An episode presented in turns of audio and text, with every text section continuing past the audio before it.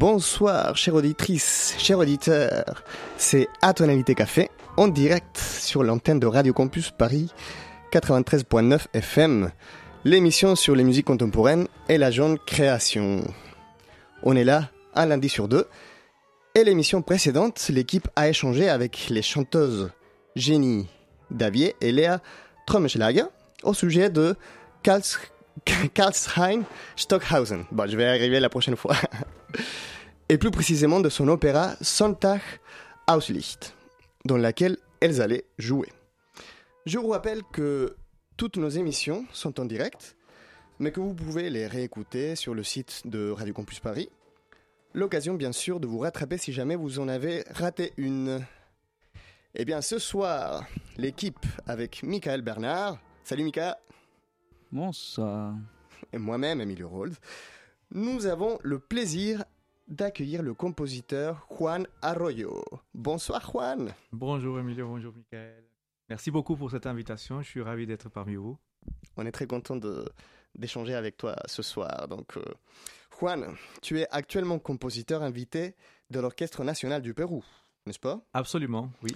Tu es que directeur et chef de l'ensemble Regard, professeur au Conservatoire d'Argenteuil, membre du conseil artistique de la Casa de Velázquez, entre autres.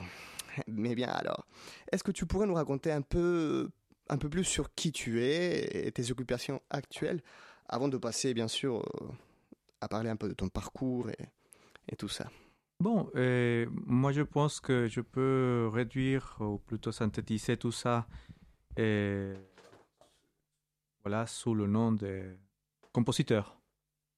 C'est-à-dire euh, les, toutes les autres choses que je fais dans ma vie, je l'ai fait pour la composition. Voilà, c'est ça. Par exemple, euh, je travaille avec l'Orchestre national du Pérou, euh, car je leur compose de la musique.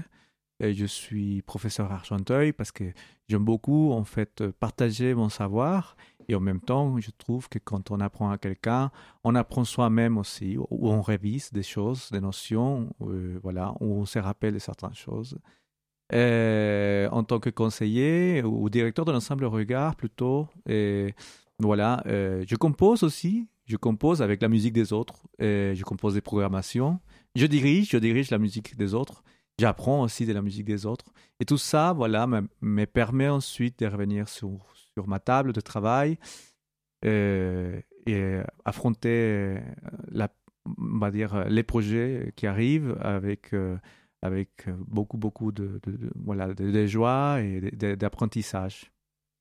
Ok, d'accord, je vois. Donc, tout est autour de la composition, la musique et la composition au centre. Euh, tout le reste, ça vient accompagner pour nourrir ta, ta musique, ta composition aussi. Exact.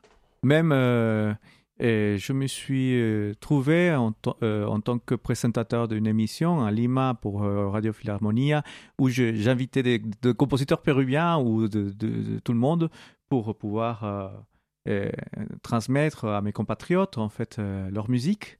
Mais cela aussi m'a permis d'apprendre de la musique des autres et de voir comment réfléchissent en fait d'autres compositeurs face à ces projets pour ensuite aussi euh, voir comment moi je pourrais trouver des solutions pour les miennes. Hmm, très intéressant. Faisons alors connaissance de ta musique. On va commencer par un duo de violoncelle et violon. Ça s'appelle And the Darkness Dances et l'obscurité danse pour les angles nuls. Pauline Klaus et violon au violon et Marie Itier au violoncelle. Deux petits mots pour introduire un peu ce morceau, peut-être? Alors, ce morceau, il est quand même assez particulier. Il est inspiré d'un tableau euh, d'une danse macabre de Nathalie Bourdreux que j'ai fini, euh, en fait, juste euh, pour une tournée en Espagne, un mois avant le confinement en Europe, notamment en France. Et, et quand et quand une journaliste euh, espagnole m'a demandé pourquoi écrire trois danses macabres, je n'ai su que répondre parce que la muse euh, de l'inspiration se trouve en fait dans l'énigme du présent. Et voilà, tout de suite après. du présent. Exactement. Et tu pourrais nous, nous expliquer cette énigme alors?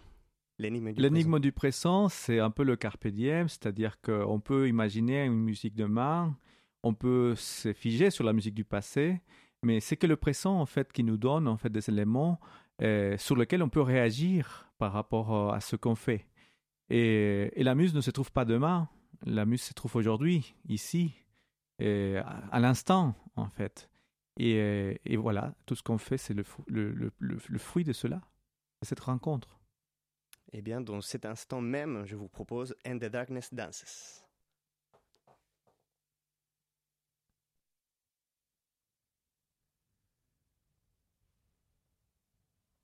you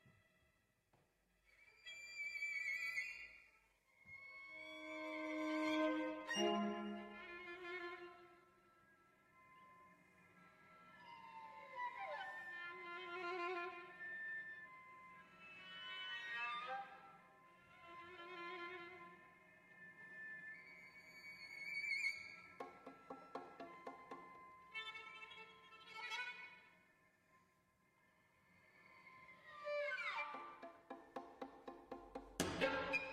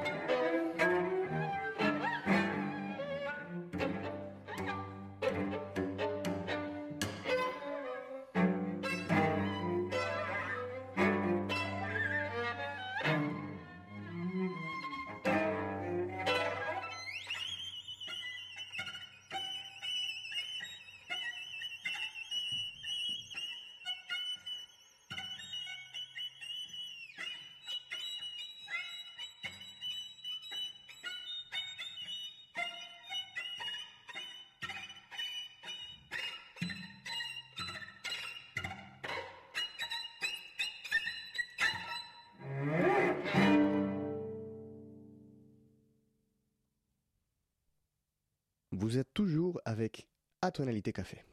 Et c'était And the Darkness Dances de Juan Arroyo. Juan, dans cette pièce, tu fais sonner le violon et le violoncelle, et le violoncelle de façons si diverses, euh, en superposant des techniques différentes, des modes de jeu. Et parfois, on dirait qu'il y a quatre instruments, euh, voire plus. Hmm. Comment tu fais? Quelles sont ces techniques? Est-ce que tu peux nous expliquer un peu ce que tu, ce que tu demandes aux instrumentistes? Alors, euh, moi, je... tout d'abord, avant d'expliquer comment je travaille avec les instrumentistes, il faut je dis que moi j'ai commencé la musique euh, par la musique populaire. Moi je jouais dans des, dans des groupes de sikuri, moi je fais du rock. donc ça veut dire que j'ai baigné dans la, dans la musique des traditions orales. Et donc aujourd'hui quand je compose, ma démarche est mixte et hybride. J'ai une partition où je note mes idées, mais aussi euh, j'ai un éventail d'instruments qui siègent chez moi et qui me permet de, composer en jouant. Alors, je ne suis pas non plus un érudit de tous les instruments, et c'est pour cela que je ne me produis pas en tant que flûtiste ou violoncelliste ou violoniste euh, dans des concerts, mais je les ai. J'ai ces instruments à la maison et je les joue à la maison, je les enregistre. J'ai une idée, j'essaye de la jouer, je la répète, je la répète jusqu'à ce que j'arrive et je l'enregistre. Et petit à petit, je commence à, à, travailler en fait euh, avec ce qu'on je pourrais appeler une sorte de protoforme, une idée de, départ assez, assez vague, mais en même temps euh, certes, qui me permet d'avoir un or dans la pièce, mais en même temps me permet d'avoir une, une marge de liberté et donc qui ouvre des portes à travailler avec les instruments. Donc je prends un violon, par exemple là pour le duo, je, jouais les deux, instruments, le violon et le violoncelle à la maison j'ai enregistré des séquences. Et il m'arrive aujourd'hui que quand je, donne une partition, je donne aussi l'enregistrement de la pièce. Et, donc les gens me disent euh, alors est-ce que cette pièce était déjà créée? Parce que normalement on t'a commandé une pièce. Je dis, oui, oui, non, mais c'est, un montage que j'ai fait pour être 200% sûr de ce qui est sur la partition. Voilà. Tu fais donc, on dirait, une maquette déjà. Exactement que tu présentes aux instrumentistes. Exactement, comme, un travail de pré-production, non? Comme aurait fait Jimi Hendrix quand, par exemple, il compose euh, euh, le Gypsies Band. Et voilà, il s'enferme, il s'enfermait en fait. Euh, il enregistrait des, des heures et des heures de musique et ensuite il, voilà, il, filtrait, il, choisissait en fait son, son disque. Oui, oui, oui, complètement. Et c'est comme, c'est comme ça que ça marche pour la, pour la plupart en fait de, de musiciens de la musique pas écrite justement. Hmm. Alors moi, heureusement, donc je sais écrire aussi. Donc l'écriture me permet ensuite aussi de d'aller au-delà de ma technique, de ma pauvre technique instrumentale, et, donc de me, de me poser des problèmes ou de, de me proposer plutôt des, des autres alternatives qu'ensuite je vais essayer de jouer quand même, et, mais qui vont me, me, me donner un résultat plus euh, optimal, on va dire, par rapport à ce que je veux obtenir en musique. je comprends. En même temps, c'est hyper intéressant parce que comme ça, tu construis, on dirait, une bibliothèque de sons et des techniques possibles hmm. que tu peux après développer dans, tes pièces. Euh, alors, je n'utilise pas de bibliothèque. Je, chaque fois que je compose une nouvelle pièce, je dois enregistrer tout. Parce que c'est pas pareil, en fait, l'énergie qu'on peut avoir, par exemple, dans un, dans un élan, euh, dans, une, dans une anacrouse. Euh, et donc, ça pourrait être peut-être le même pizzicato au violoncelle, mais la force, l'énergie que je souhaite, c'est pas la même. Et donc, du coup, euh, moi, je re-enregistre tout. Je ne, je ne hmm. garde pas pour les, les pièces d'après les mêmes sons, en fait. Ok, je comprends, je comprends. Merci, Juan, pour toutes ces précisions. Tu parlais tout à l'heure de Jimi Hendrix, et c'est justement, c'est comme si tu le savais. On va écouter. et pourtant, je ne le savais pas. Oui, on a choisi ta pièce, justement, qui s'appelle JH. C'est une pièce pour guitare solo. Une pièce en hommage à Jimi Hendrix. Exact.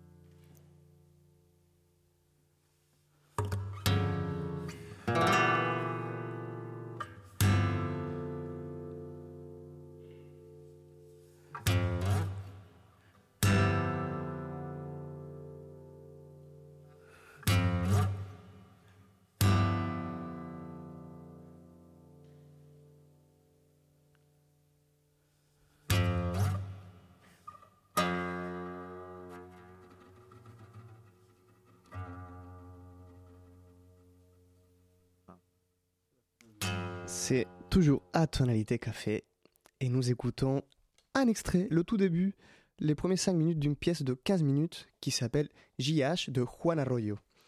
Juan, dans cette pièce, tu nous fais balader dans des différents univers et tout, mais il y a quand même une énergie centrale qui est, qui est forte en rythme. Il y a une pulsation intéressante euh, qui, qui bouge euh, à l'intérieur.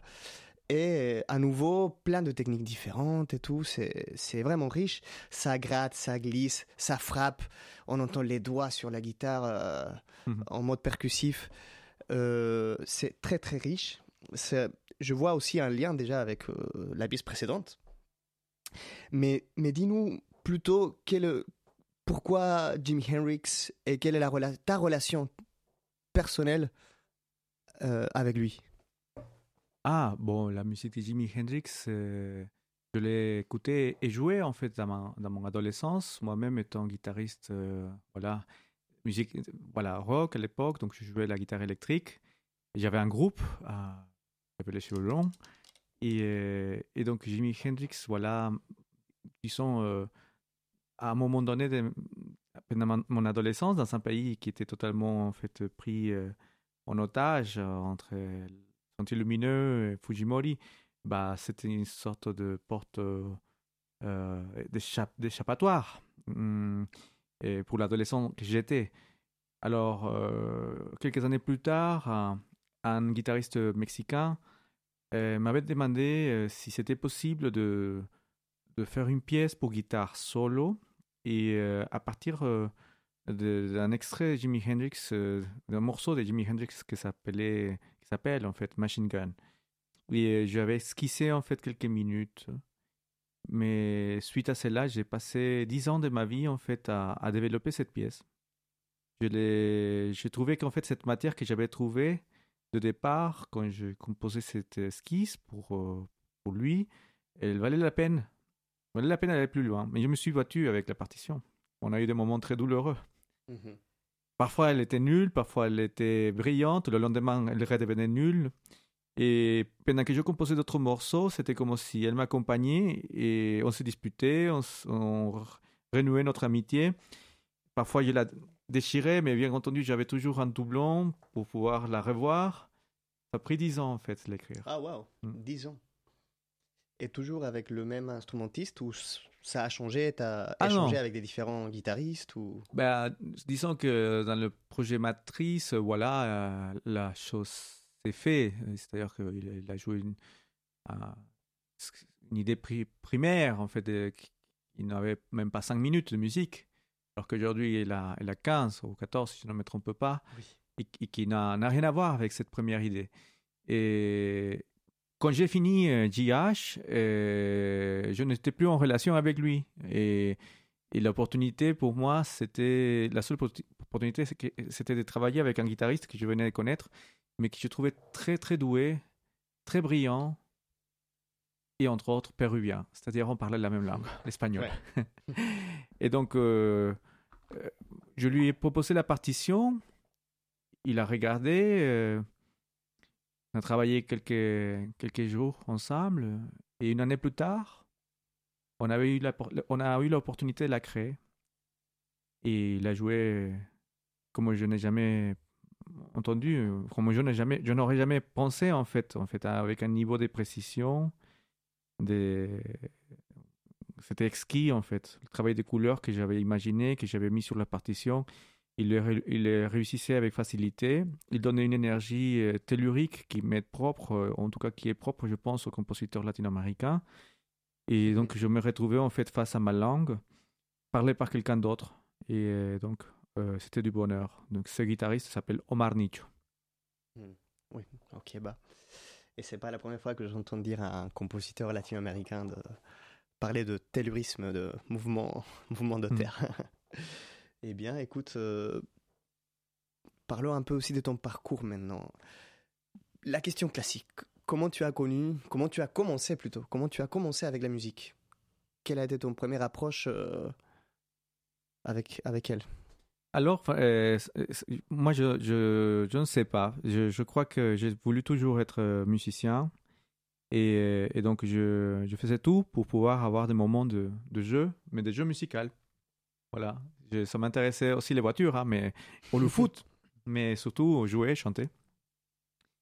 Et, euh, et donc, dans, dans la, j'ai eu la chance, avant la crise économique de, que nous avons eu au Pérou, d'avoir euh, trois ans dans une école française, l'école André Malraux, et on avait des cours de musique, musique des cours en général d'art, non? Et je préférais toujours la musique, et donc j'étais initié là et un tout petit peu à jouer un peu la percussion, des choses comme ça, l'éveil musical. Hmm.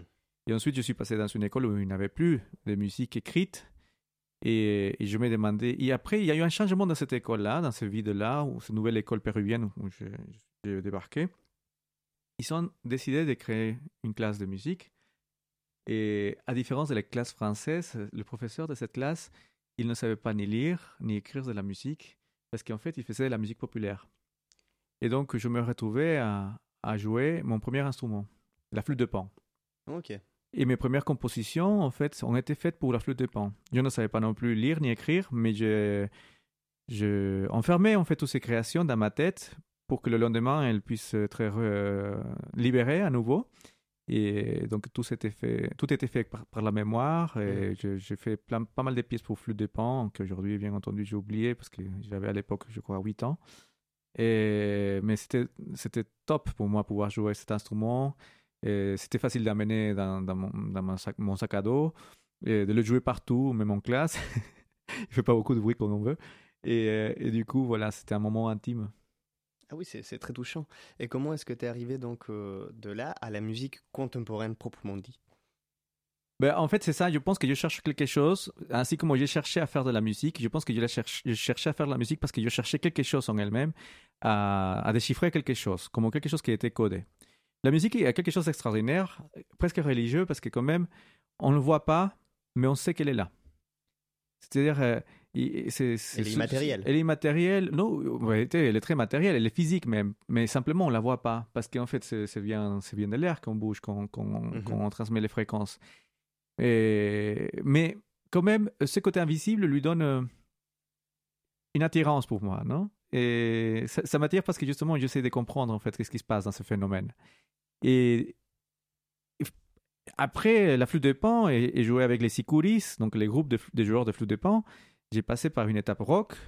Et, donc, euh, je, composais aussi des pièces de rock, mais je me trouvais toujours à, chercher plus de complexité, plus de complexité, plus de rythmes complexes, plus des accords complexes, jusqu'à un moment donné où j'ai senti que je touchais aussi un plafond et que cette musique ne me permettait pas d'aller plus loin.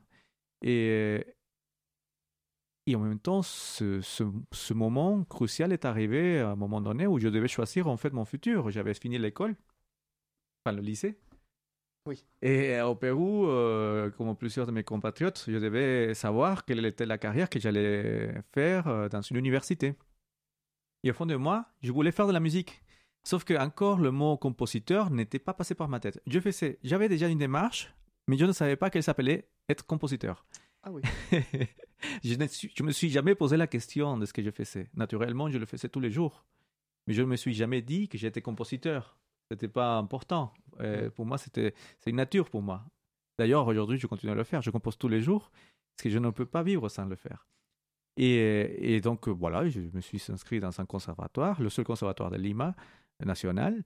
Et j'ai réussi l'examen et, j'ai découvert en fait cet espace en fait de liberté qui, qui on peut toujours franchir en fait. Il y a une liberté pour, pour la franchir encore et la franchir encore et continuer à, à, dévoiler des, énigmes en fait de, de ce message euh, sonore.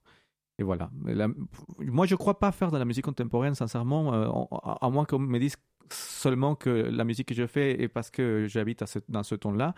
Moi, je pense faire de la musique tout court et, et, basta. Hmm, si elle, euh, si elle utilise des techniques que proviennent en fait d'une tradition quelconque ou que des techniques que j'ai inventées, entre guillemets, ben, le plus important pour moi, c'est l'expression. Parce que la technique est là pour servir à l'expression.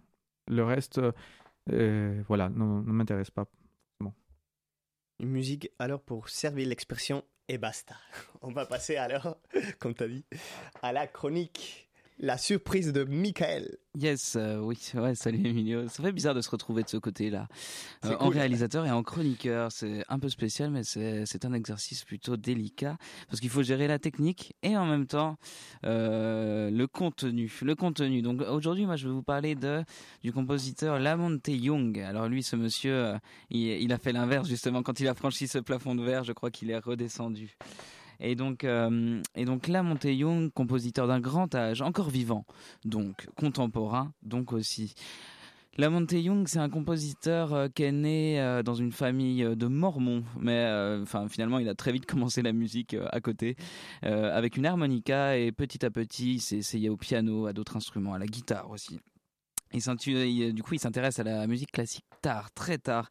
Et direct, il va pas passer par la case euh, classique, il va, il va directement aller euh, écouter du Stravinsky, Bartok, euh, pour arriver très vite aussi à Schoenberg et Webern et tout ça. et résultat, euh, en, alors là, je saute un peu les étapes. J'ai pas relu ma chronique avant de la lancer.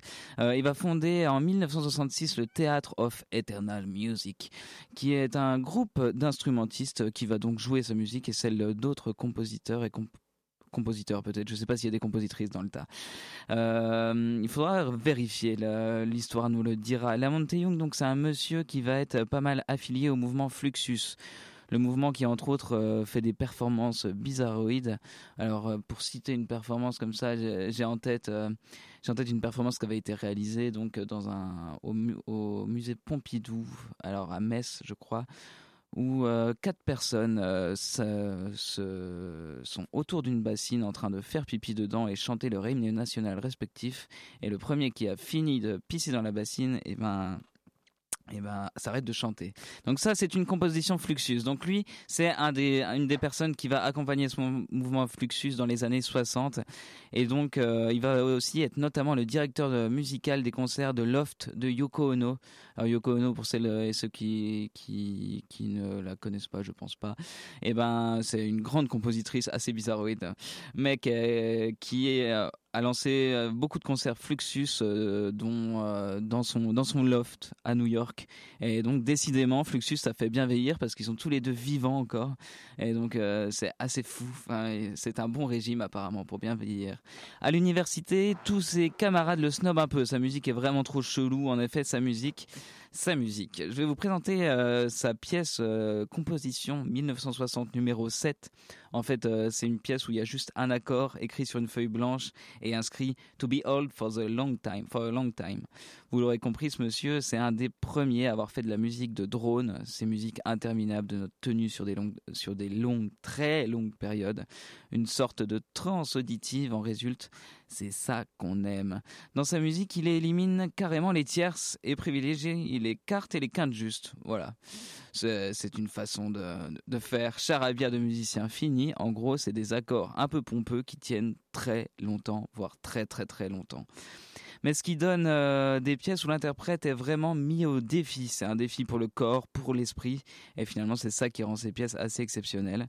Jeune, il admirait Stockhausen, un bien beau défaut. Il découvre Cage et ils vont devenir de bons amis apparemment. Même si John Cage va dire à peu près ça, je me sens prise en otage avec la musique de Lamont Young. Et enfin, c'est pas exactement ça car j'ai la flemme d'éplucher tous mes bouquins et de retrouver la citation exacte. Après la rencontre de Cage, donc il va se mettre à composer des, pièces pour chaises et, parquets, euh, divers objets avec le sol et donc euh, totalement s'inscrire dans le mouvement Fluxus. Et euh, pour finir cette petite chronique, je vous propose d'écouter une partie de sa pièce pour trio, de sa pièce pour de sa pièce trio for strings donc euh, trio pour cordes, interprété donc par Laurence Palade à l'alto, Melita Rush Cruz au violon et Joseph Emmanuel Hernandez au violoncelle. On, euh, on va pas la passer en entier parce que ça dure des heures, mais euh, juste deux minutes pour vous faire une idée.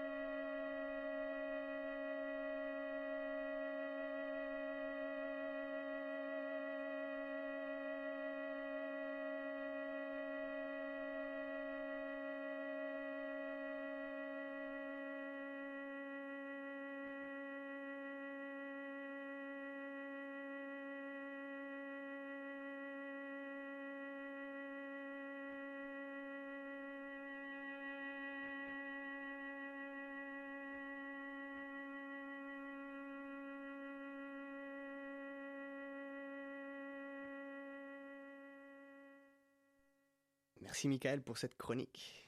de, rien, mon, de rien, mon cher. Toujours un plaisir. C'est un grand plaisir. Revenons avec notre invité Juan Arroyo. On voudrait maintenant écouter un extrait d'une pièce orchestrale et nous avons choisi Del Infinito. C'est une pièce en hommage à l'écrivain et érudit Umberto Eco. Del Infinito consiste en partie, pardon, Rien à voir, je voulais dire autre chose. bon, ça arrive. De l'infinito est une pièce qui contraste, euh, à mon avis, en partie, avec les autres deux pièces qu'on a écoutées. Surtout de par son énergie. C'est une pièce plus intérieure, avec des sons plus longs, plus espacés. On s'y laisse envelopper doucement. Du moins dans une bonne, bonne première partie assez longue. Mais laissons le compositeur lui-même nous introduire un peu de son œuvre. Alors, euh, dans l'infinito, en fait, euh, récupère euh, tout d'abord l'idée de d'Umberto Eco, cette idée de cycle et, de retour, en fait, aux, anciens conflits de, dans l'humanité. D'ailleurs, on le voit aujourd'hui, il est mort il y a sept ans, mais encore aujourd'hui, on a des, des problèmes territoriaux, des conflits entre les religions et euh, problèmes ra- des racismes avec la montée euh, des extrêmes, notamment l'extrême droite. Et, euh, donc, euh, finalement, ça devient un cercle vicieux. Et, et je me suis inspiré donc de cette, euh, cet euh, ensemble d'articles qui apparaissent, euh, qui s'intitule euh, A pas de crabe, non? A paso de gambero ou A paso de cangrejo en espagnol, como, como la croyance populaire, non? Qui, qui pense que le crabe marche en arrière, bien qu'il marche de côté. Mais euh, voilà, fait allusion à, à cette idée qu'on régresse, on régresse éternellement.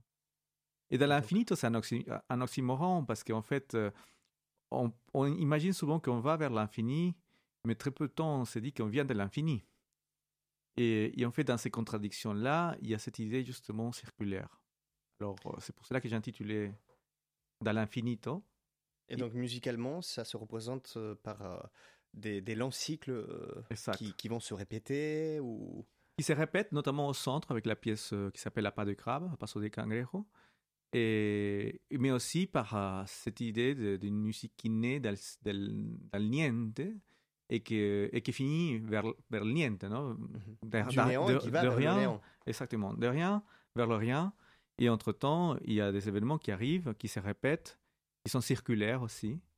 Et, et aussi, ça, ça fonctionne aussi dans, dans, dans la verticalité des choses, harmoniquement aussi. L'harmonie s'est construite aussi, c'est déconstruit.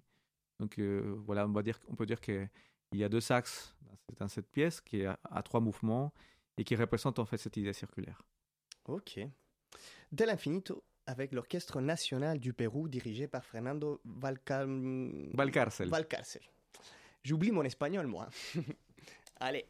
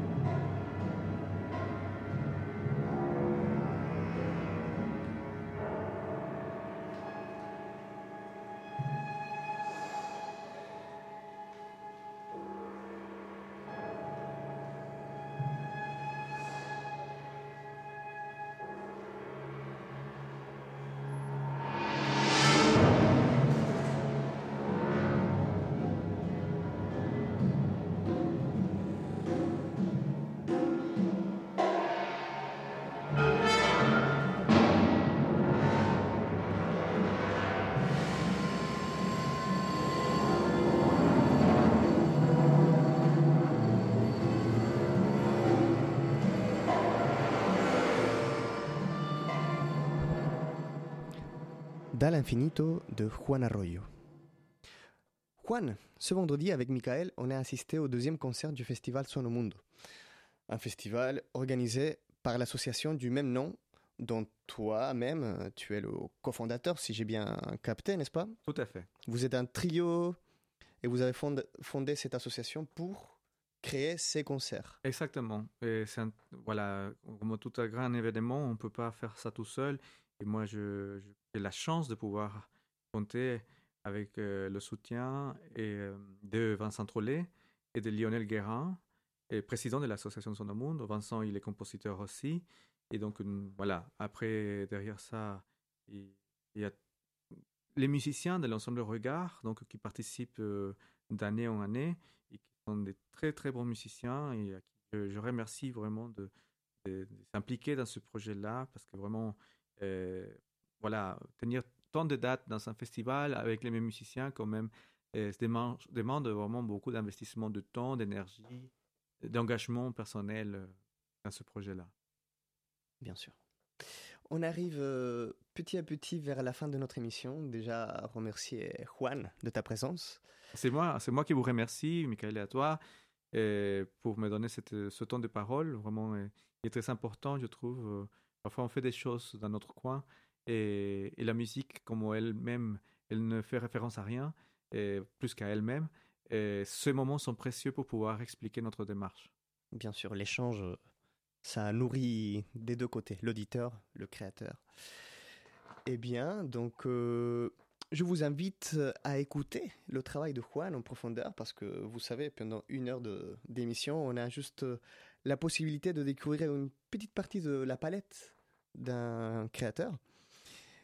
Et pour finir l'émission, nous avons demandé à Juan de choisir une œuvre du répertoire contemporain qui lui tient particulièrement à cœur. Il nous a proposé donc Mortuos Plango Vivo Voco. Si j'ai bien dit Tout à fait, Mortuos Plangos Vivos Voco.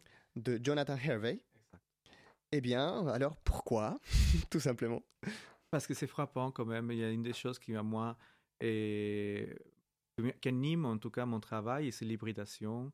Et l'un des pionniers, en tout cas, de ce, de ce travail d'hybridation, c'est Jonathan Harvey, avec euh, justement la synthèse croisée, avec ce, croisement entre la voix d'un enfant, chanteur, et cette cloche euh, qui euh, deviennent une seule entité euh, durant la pièce. Et avec ce deux sons, il, réussit en fait une merveilleuse pièce, mais c'est pas la seule d'ailleurs de son répertoire qu'il dédie à ce type de travail et donc je me sens de certaine façon héritier. Super, on va découvrir ça tout de suite. Merci encore Juan, ça a été un grand plaisir. Et, on se retrouve avec Michael, Marilou et les autres euh, potes de la bande. Et dans deux semaines pour une nouvelle émission d'Atonalité Café. Maintenant, on vous laisse avec Mortius Plango Vivo Voco de Jonathan Hervey. Restez curieux et curieuses.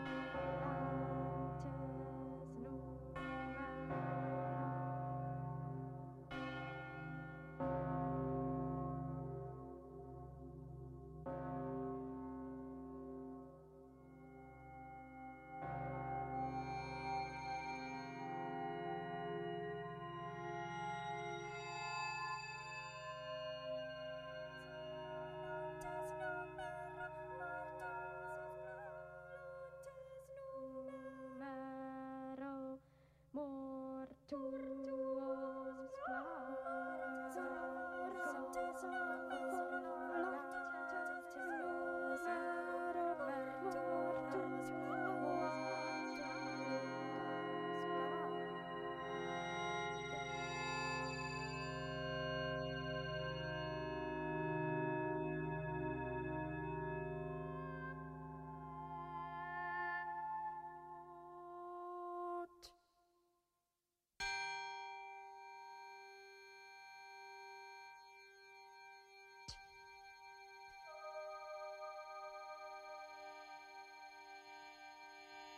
Thank you.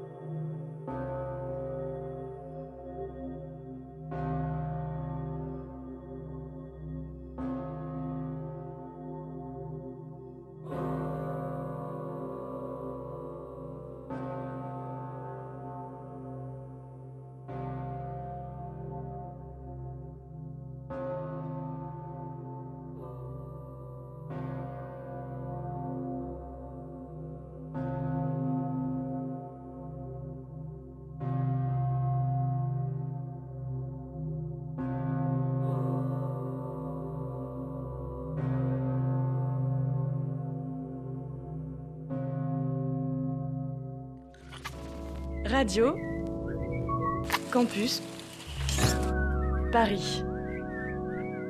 Il est 22 heures.